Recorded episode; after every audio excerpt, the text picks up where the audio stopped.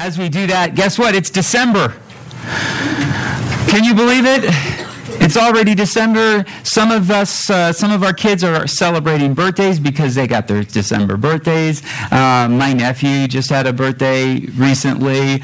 Um, my sister in law has a birthday next week. I don't know how we're going to do all of this stuff. Uh, I had a friend growing up whose birthday was December 31st, I think it was. Um, and so he always had Christmas and birthday together, kind of combined, and all that stuff. But we're looking at Christmas, though, right? I mean, all this excitement is going on, or maybe there's dread. I don't know.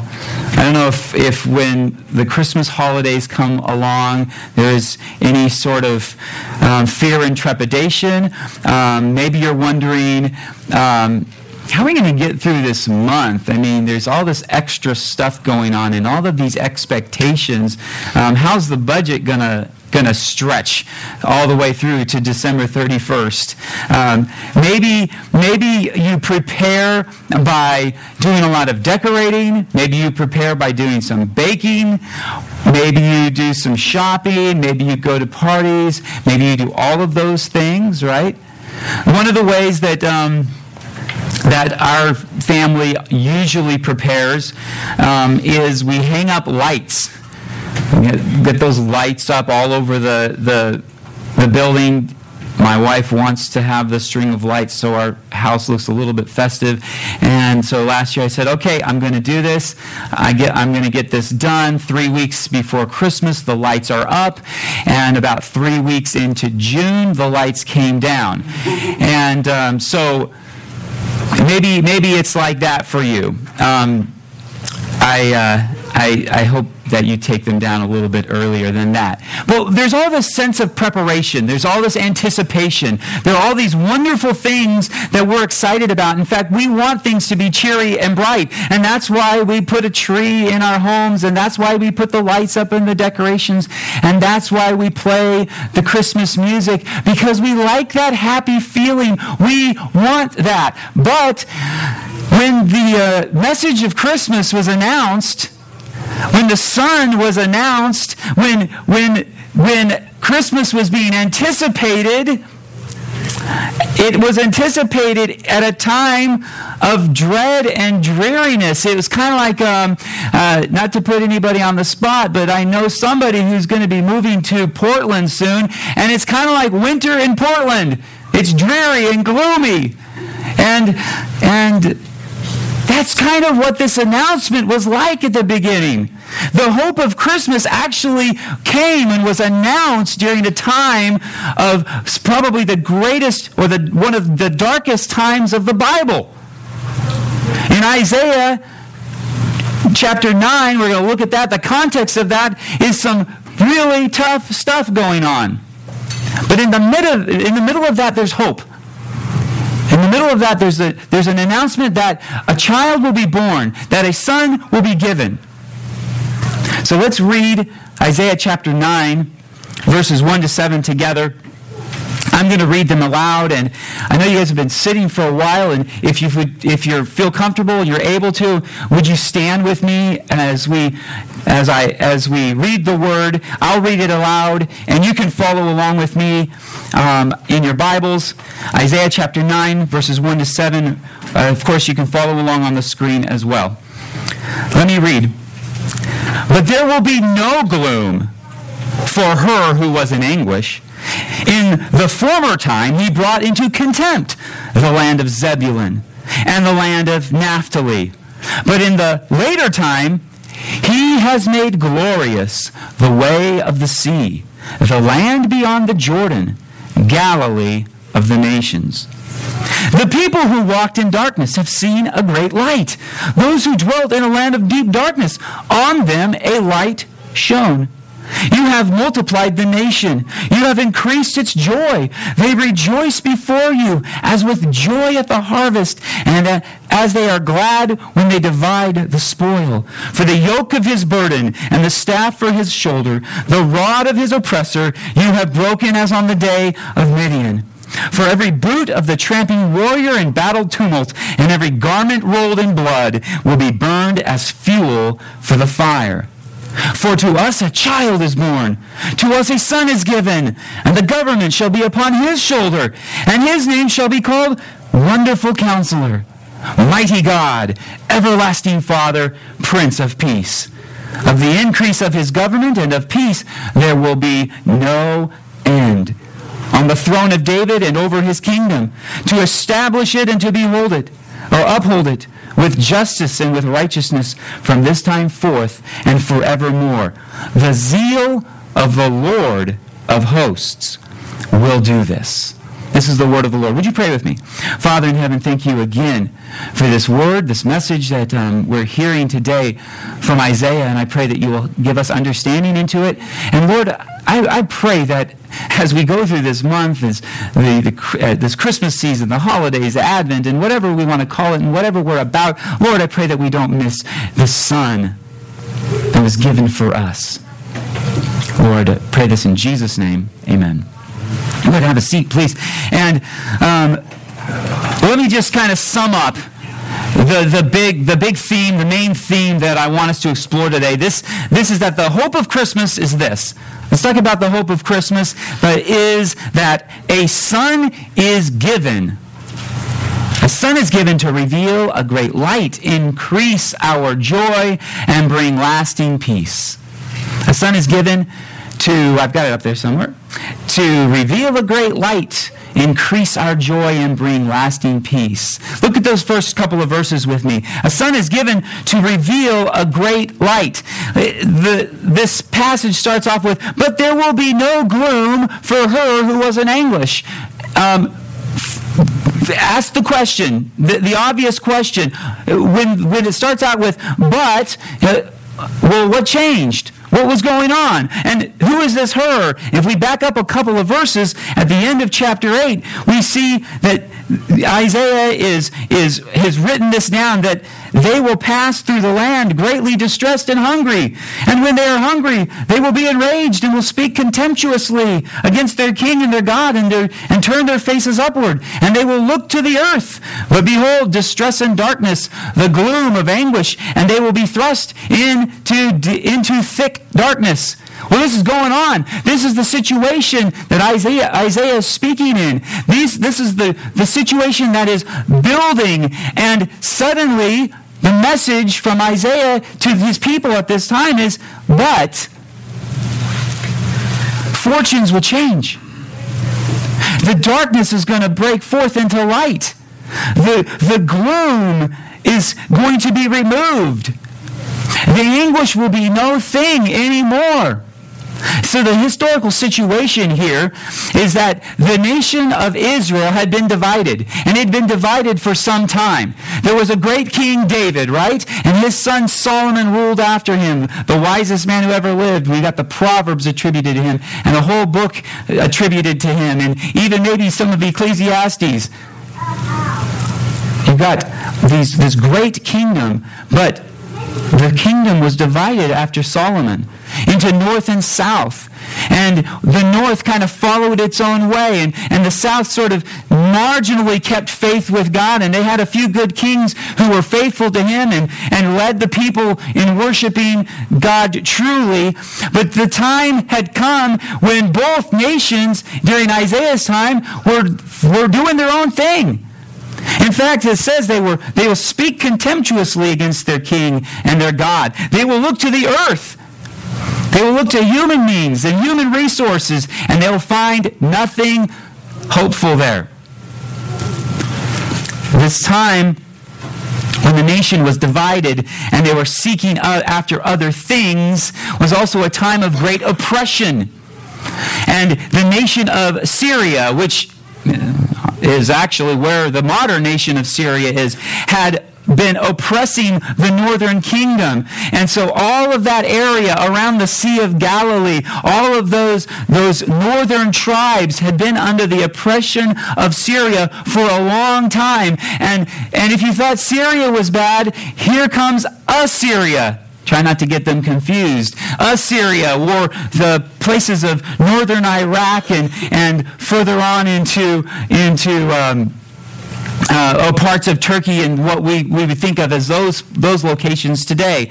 The city of Nineveh was the capital of Assyria, if that, if that helps you out and you know the story of Jonah. But they were oppressing these northern kingdoms, the land of Zebulun, the land of Naphtali, the way of the sea near, near the, um, probably the, the south, um, the southwest corner of the Sea of Galilee, and the land beyond the Jordan on the other side of the east side of, of, of the Sea of Galilee, known as Galilee of the nations. All of these areas had been pressured by these foreign armies and foreign nations. But Isaiah says that things are going to turn around, that they were brought into contempt, but in the latter time, he has made glorious these, these locations. In fact, in verse 2, he says, The people who were walking in darkness, now they've seen a great light. The deep darkness has turned into a light shining on them. How did this happen? What turned this around? I mean, that's, that should be the question. And I'm sure if you were in Isaiah's time and you were dealing with all of those things, you'd be wondering, what, what changed? What hope is there? What, what could possibly be happening? It's as if all of the people, when the light, sh- the, sh- the light shone, it came on, they were just awakened. Like they'd come out of some kind of a mind control. And suddenly they realized where they were and what they were doing and what life was all about. Some of my daughters have watched this movie called. And I guess at some point in the movie, all these people are under this kind of mind control and they wake up and they realize, wait a minute, what's going on here? Or maybe it's like the Matrix when, when you took the, you know, whichever pill it was and suddenly you woke up and you realized, oh, this is what the real world is really like. Except for for them, it wasn't waking up in a dystopian uh, uh, future. It was waking up to light. It was waking up to the, things have changed. It's good now. How did it go from so bad to now gloriously good? You might um, you might help to maybe put yourself in um, the, the, the shoes or the sandals or the bare feet of some of the, the people who were released from Vietnam in 1973 soldiers or airmen or, or pilots or whoever who were, who were taken captive or shot down in that part of the world and were held captive as POWs for years and years and years. I was reading about one of these POWs who had, who had been there for almost nine years. He had been a prisoner of war for almost nine years, the longest any American serviceman has ever been held as a prisoner of war, as far as we know. In fact, at one point, uh, five years of his life, he had no contact, absolutely zero contact with any other American, with anybody who he could connect with and had any kind of any kind of fellowship with. That situation nearly broke him. I was watching the uh, Ken Burns series uh, a few months ago, the series that he did, not I think it was over a little over a year ago, on the Vietnam War, and I was watching and I was hearing the stories, and they're they're talking about what that was like to finally be released when they said, okay, we're going to let you go. And they handed them back over to the Americans and they welcomed them back and they looked at them like, what happened to you? But the joy that they experienced when they put their feet back on their own native soil here in, in America, and the joy that they felt when the light of this nation shone on them, what a huge, what a huge difference that made. When the darkness lifts from the people in Israel's time, a light shines on them. It's huge. It makes a big difference. So here's what here's how this here's how this developed because when did this happen? Was there a, there was a, a little bit of light in this in this nation if you read the history of Israel? a little bit of light, things turned around a little bit. God protected them. God kept Assyria from coming into the southern kingdom, even after wiping out the entire northern kingdom. But see, Isaiah is interested in what's going on up north. When did the people of Zebulun and Naphtali, the, the region of Galilee, the Galilee of the nations, receive this light? And in Matthew chapter 4, verses 12 to 16, we're told. Matthew chapter 4, he writes, Now, when he heard, that's Jesus, heard that John had been arrested, he withdrew into where? Galilee. And leaving Nazareth, he went and lived in Capernaum by the sea in the territory of Zebulun and Naphtali. So that what was spoken by the prophet Isaiah might be fulfilled the land of Zebulun and the land of Naphtali, the way of the sea beyond the Jordan, Galilee of the Gentiles. The people dwelling in darkness have seen a great light, and for those dwelling in the region and shadow of death, on them a light has dawned. So you see this, this, this light, this light that was to come, came. It, he, he came. He came to these people. He came to those who were walking in darkness. In Isaiah's time, it was Assyria and other nations who were oppressing this northern kingdom, oppressing Galilee. In the first century time, when Jesus came and was a light to them, it was the Romans who were oppressing them in this northern area. And we've seen that as we've worked through uh, the Gospel of Mark together all year long. Well, this light did come. In fact, in John in John chapter 12, verses 34 to 36.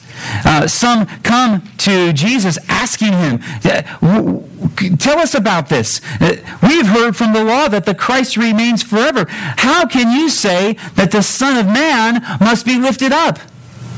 That's a, that's a good question. Jesus has been saying the Son of Man will be lifted up. Who is the Son of Man? So Jesus said to them, The light is among you for a little while longer. Walk while you have the light, lest darkness overtake you. The one who walks in the darkness does not know where he is going. While you have the light, believe in the light, that you may become sons of light. What is Jesus saying? Yes, he will be lifted up. And what he meant by that was lifted up on a cross. He will. But while he is the light of the world, walking in them, revealing himself to others, he's saying, Believe in me, put your faith in me, trust in me. Walk in the light that I am showing you, that I am revealing, so that you may become sons of light. Jesus, though, was himself cast into darkness. That is, he was lifted up on the cross to make many children of light. That's what, that's what this prophecy in Isaiah is pointing to.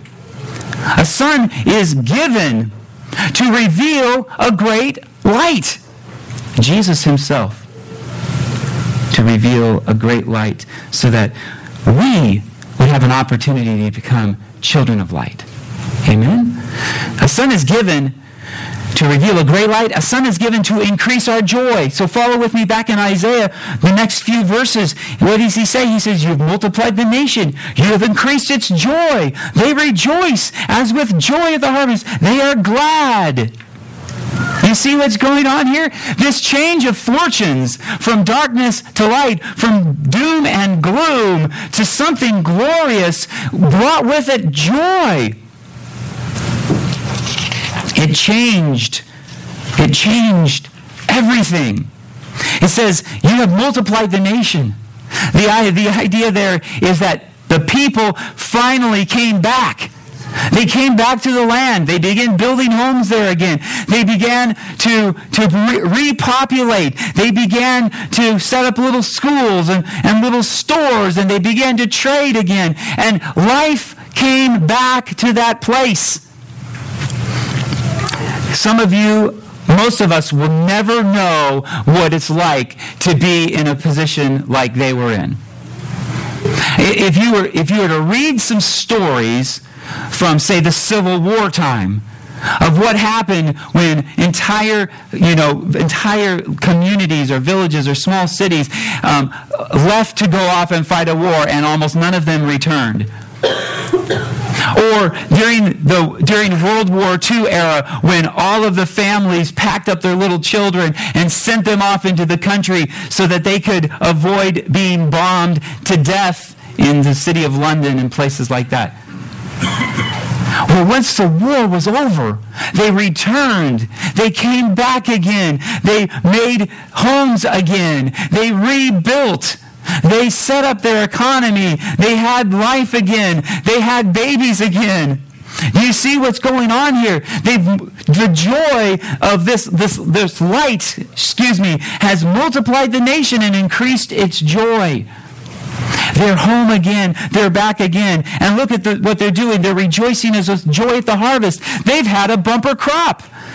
They have, they have brought in the harvest. They've, they've actually had time to plant the seed and to see it grow, and now it has come in again. And they're rejoicing as they do at the end of the harvest when they have their harvest parties, when they celebrate what they have, the abundance that they have. And it says they are glad as when they divide the spoil. That's when, that's when the armies came back, the soldiers, the warriors came back with all of the, the treasures that they had accumulated on their, their mission. I've been over to the Iraq. We were told very, very clearly don't take anything, don't bring back any treasures. I had friends who I served with who were went down to uh, Iraq and Kuwait uh, back in 91 and 92. And they came back with treasures little things, a little sword, a little weapon of this kind of that, or a, a flag, or, or whatever. And um, kind of fish. I kind of feel like, man, I kind of missed out on that because they put a stop to all of that. But that's not how things were at that time. I mean, when you went off and you fought a battle, then you collected up all those resources, and maybe that's that's what you brought back because that was going to be your livelihood. There was no salary waiting for you. The factory job wasn't waiting for you again. How are you going to make ends meet? So that was that was what they did and the idea is that this is a this is a spoil this is an abundance this, this conquest have brought joy. They're glad as they divide it up. They, they've got so many resources, now they can divide it up with other people. It's blessing everyone. It's as if they found great treasure. And look what happens next in verse 4 for the yoke of the burden, the staff for his shoulder, the rod of his oppressor, you have broken. These were the things, these were the instruments to drive cattle to work, to get them to do things. And, and I would say that they are also the instruments that were used to drive slaves at that time and to put them into submission. And, and Isaiah is, is putting this prophecy down. and said, All of those have been broken. They have been broken. The oppressors. Think of Assyria. Think of, think of that, that, that evil, great nation that has been oppressing us. Uh, think of Rome, who's been oppressing Galilee and is oppressing Israel. They, they no longer have those instruments of oppression anymore. He says they, they broke them on the day of Midian. You got to go all the way back to Judges chapter 6 and 7 to see what happened on the day of Midian when a man named Gideon, a fearful man who was in a, in a hole in the ground threshing his wheat so that the Midianites wouldn't see what he was doing and come and take his grain for themselves. When the angel of the Lord came to him and said, You are going to help deliver my people. Go. I'm going to give you a great army and you're going to wheedle them down to a, a small uh, couple of companies of 300 men, and then, then you're going to go and you're going to watch me have a victory over Midian, this great enemy that you're facing. And on that day, they were released from their oppression. That's what's going to happen. Great joy, an increase of their joy. Every boot of the tramping warrior. Every garment rolled in blood is going to be burned as fuel for the fire. We don't need these anymore. We have returned from the war. I don't need the instruments or the, the clothing, the apparel of war anymore because I'm going back to rejoice with my family. I remember when I returned from Iraq in 2009, I turned in my helmet, I turned in my protective body armor, and they, they went to some supply sergeant down in the Kuwait, and they put him somewhere, and I never saw him again. I handed in my M16 to the armorer, and I said, "I've got my little my little slip so that I can still make it into the dining facility without my weapon." Uh, after seven, almost seven months of that, I felt very, very naked and exposed as I walked around, you know, Camp Victory for a day and a half without my weapon. But when I came home, the reason why I left all of those there is because I wasn't going to need them where I was going. I was going home to rejoice with my family. I was going home so that I could see my wife um, picking me up from the airport. She's like, Hi, honey, I really want to kiss you, but I got to put my stuff in there and we'll drive away and we'll kiss later. And, and the joy of, of, of driving down to a, a, a park and seeing my little girls running across the yard when they go, Daddy's home. We didn't expect that. We didn't know that was happening. Were you there for that too, Elena? I don't know. Well, I thought one of my nieces was there too, but maybe my maybe my mother-in-law was there. And anyway, my kids were so overjoyed, and I was so overjoyed, and I got to see them. I didn't need those things anymore. I didn't need my rifle in my home. I didn't need my ACH in my IOTV and all of those other acronyms because I was home.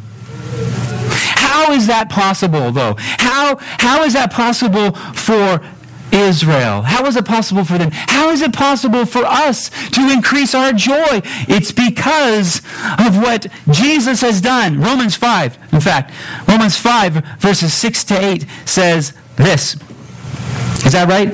Yes, that's that's my next. That's the next one I want to show you guys. If I can get there, I know it's up there. Okay, yes, it's right there. Romans 5, verses 6 to 8 says this For while we were still weak, at the right time, Christ died for the ungodly. For one will scarcely die for a righteous person, though perhaps for a good person one would dare even to die. But God shows his love for us in that while we were still sinners, Christ died for us. Do you see what's happening there? Jesus had come. He was born. He revealed himself to the nations. He was lifted up, and he did that so that our joy would increase in him. Uh, the uh, again, Paul, in his letter to the Philippians, writes about this kind of joy that he has in Christ. And look at all of the things that he says in his letter. I want to preach this entire letter because I was there this weekend with a, with a men's retreat. But just look at a few of these things. Philippians 1 4, he prays with joy. He, uh, in verses, or chapter 1, verse 18, he rejoices that Christ is being proclaimed. In, in chapter 2, verse 2, he has joy in others. He says, complete my joy of, by being together and being like-minded and having the same love. And he's joyful in that unity that others have in Christ. And then he says in chapter 2, verse 17, that he wants to rejoice and he's glad with them.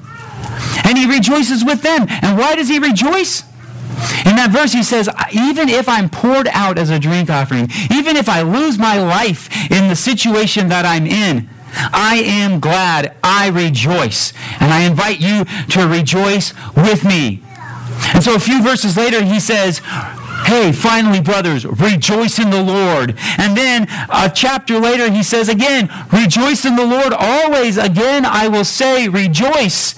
And if that was enough, as he's finally finishing up his final comments to them, he tells them, I rejoiced in the Lord greatly that now at length you have revived your concern for me. You have shown me that you are my brothers and my sisters and I rejoice in that as well. Why? All of the things that he's rejoicing in come at a time when he was experiencing gloom and anguish and misery in jail. He was being oppressed by the Roman system. And even in that horrible situation, the natural response would have been to rail. The natural response would have been to cry out. The natural response would have been to fight back. The natural response would have been to hire lawyers. but he doesn't do that.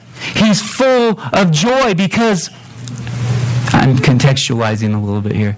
Because the hope of Christmas hadn't worn off. Because he had experienced the Son. He knew him. And his and the Son was his treasure.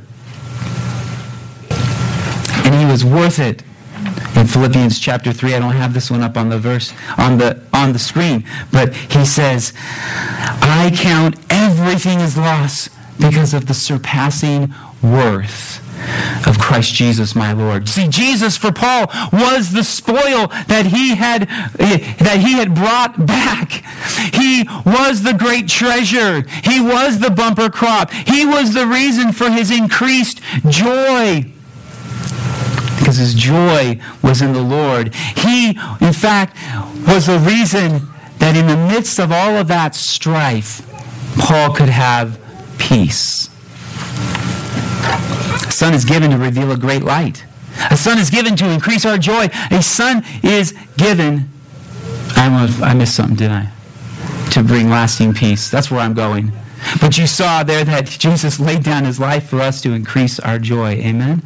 A son is given to bring lasting peace. And so, back in Isaiah verses 6 to 7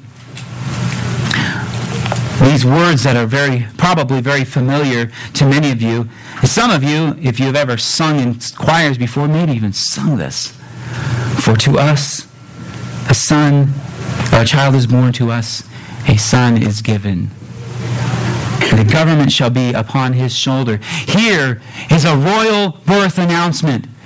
Here the son is born. And if you've been reading Isaiah, I know you haven't been reading it recently, but if you were to, to flip back to chapter 7, verse 14, you would see that the prophet came to Ahaz, the son of Uzziah, and said, God himself, the Lord himself, will bring you a sign. The virgin will conceive and bear a son and shall call his name Emmanuel. And that, that little birth announcement there was a pre-shadowing, a pre, prefiguring where Matthew picks up on that in Matthew chapter 1 and he sees, hey, this is, this is the announcement. The virgin will conceive and bear a son. This is Mary bearing Jesus. They called his name Jesus because he will save his people from their sins. Savior. The Lord saves Jesus. He's going to be called Emmanuel, God with us. This announcement is picked up again in chapter 9 when a, a, son is a child is born, a son is given, and look what his government is going to be like. The government, it says, shall be upon his shoulder.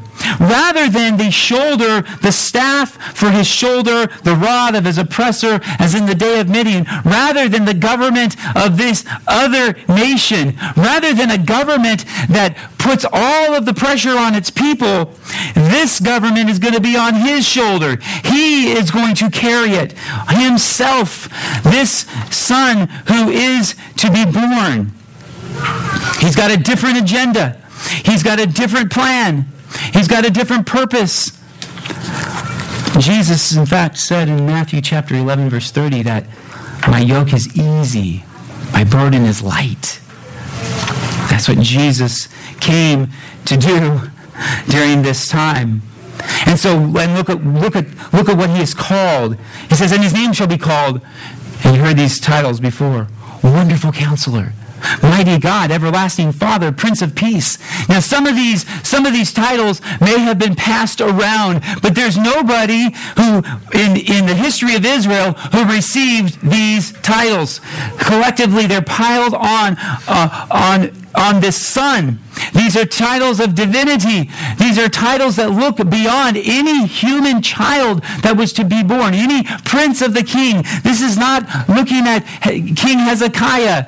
This is not looking at a later king, Joash or Josiah, or any of those kings that, that managed to do some good things before Israel was gone. These are titles that point directly to Jesus.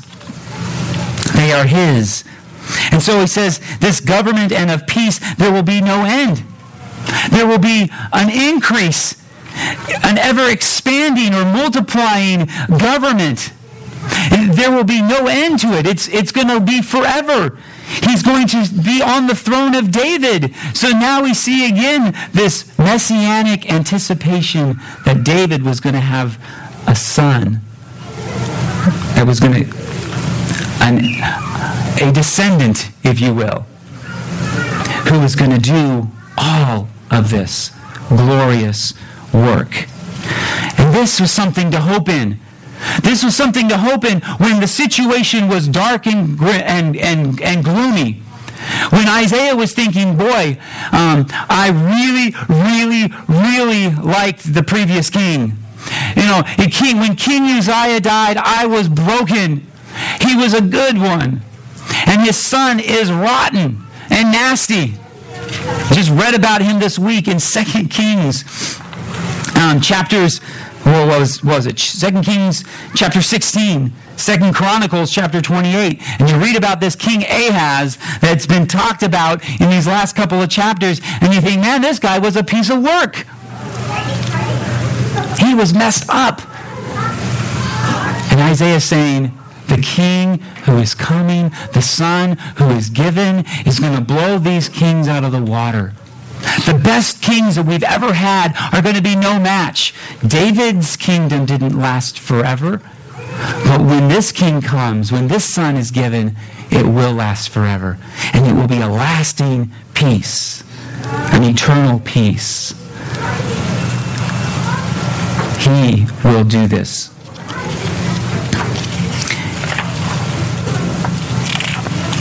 How does this look to, to Christ?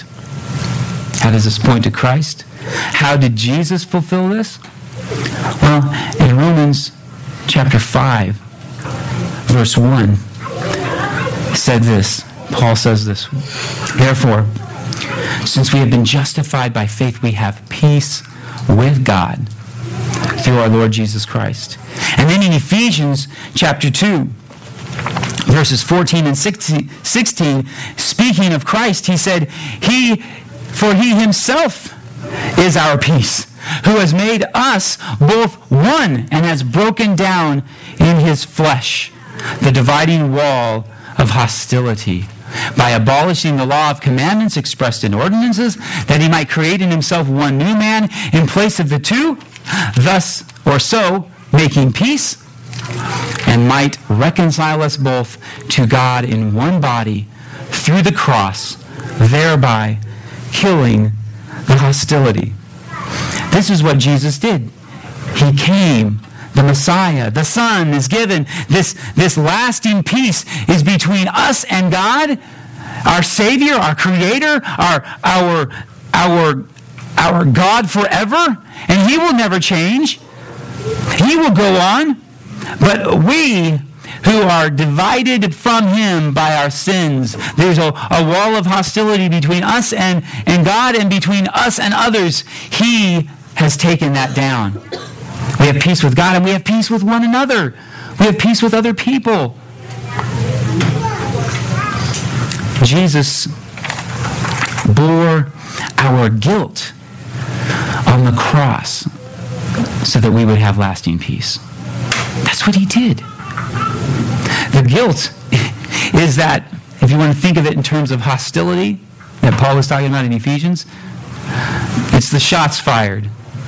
It's the, it's the we who have sinned, we who have created this situation for ourselves. Um, we've inherited Adam, yes. And then every day we willfully sin against our God. Jesus came to bear that guilt, the guilt of those sins on the cross, so we would have a lasting peace. So, what are we to do? Let me, let me, let me invite you to just kind of, as, as I sum up, think of these three things. I want to invite you to trust Jesus. I don't think there's much. Uh, I think I don't think there's a better way to prepare for Christmas, prepare for what's to come, prepare for this time of year, um, uh, with uh, aside from considering your relationship with the Lord. Are you trusting in Him? Have you put your trust in Him? Is your faith in Him? Uh, have you seen the light and received that light? And, and have you become a children, a child of the light? It, it, it, it's, it's as if, you know, trusting Jesus is like, he's like being awoken from that mind control and getting your attention on his glory during this season. Maybe the mind control of commercialism or the racket that some people sometimes call it.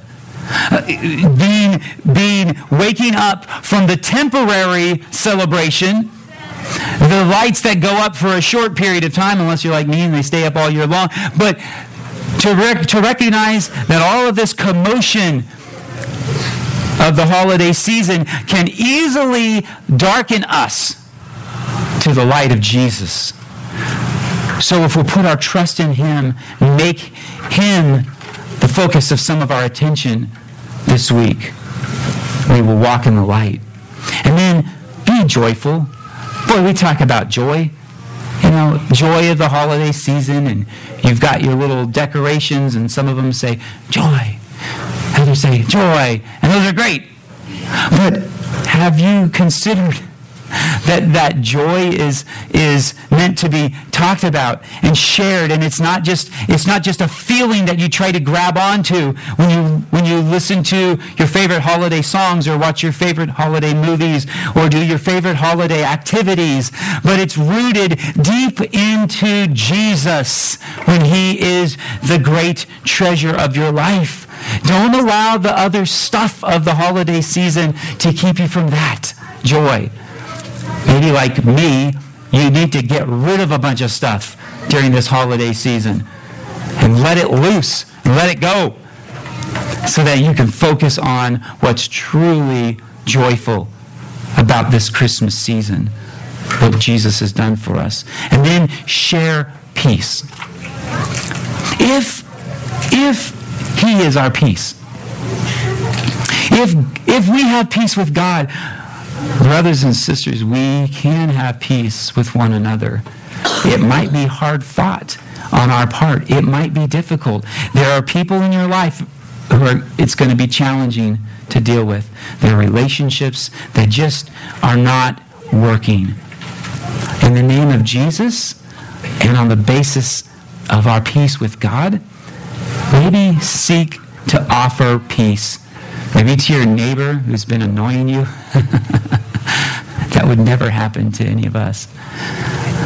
Or maybe a family member. Maybe somebody in this room that you can offer peace to.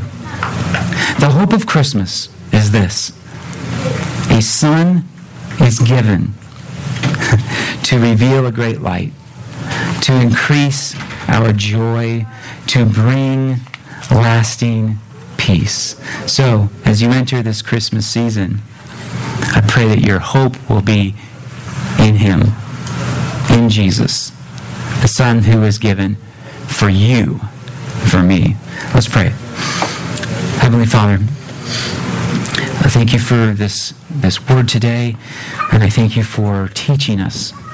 Um, and um, God, I pray that you will help us to respond faithfully to you um, in the way that you would have us to do today.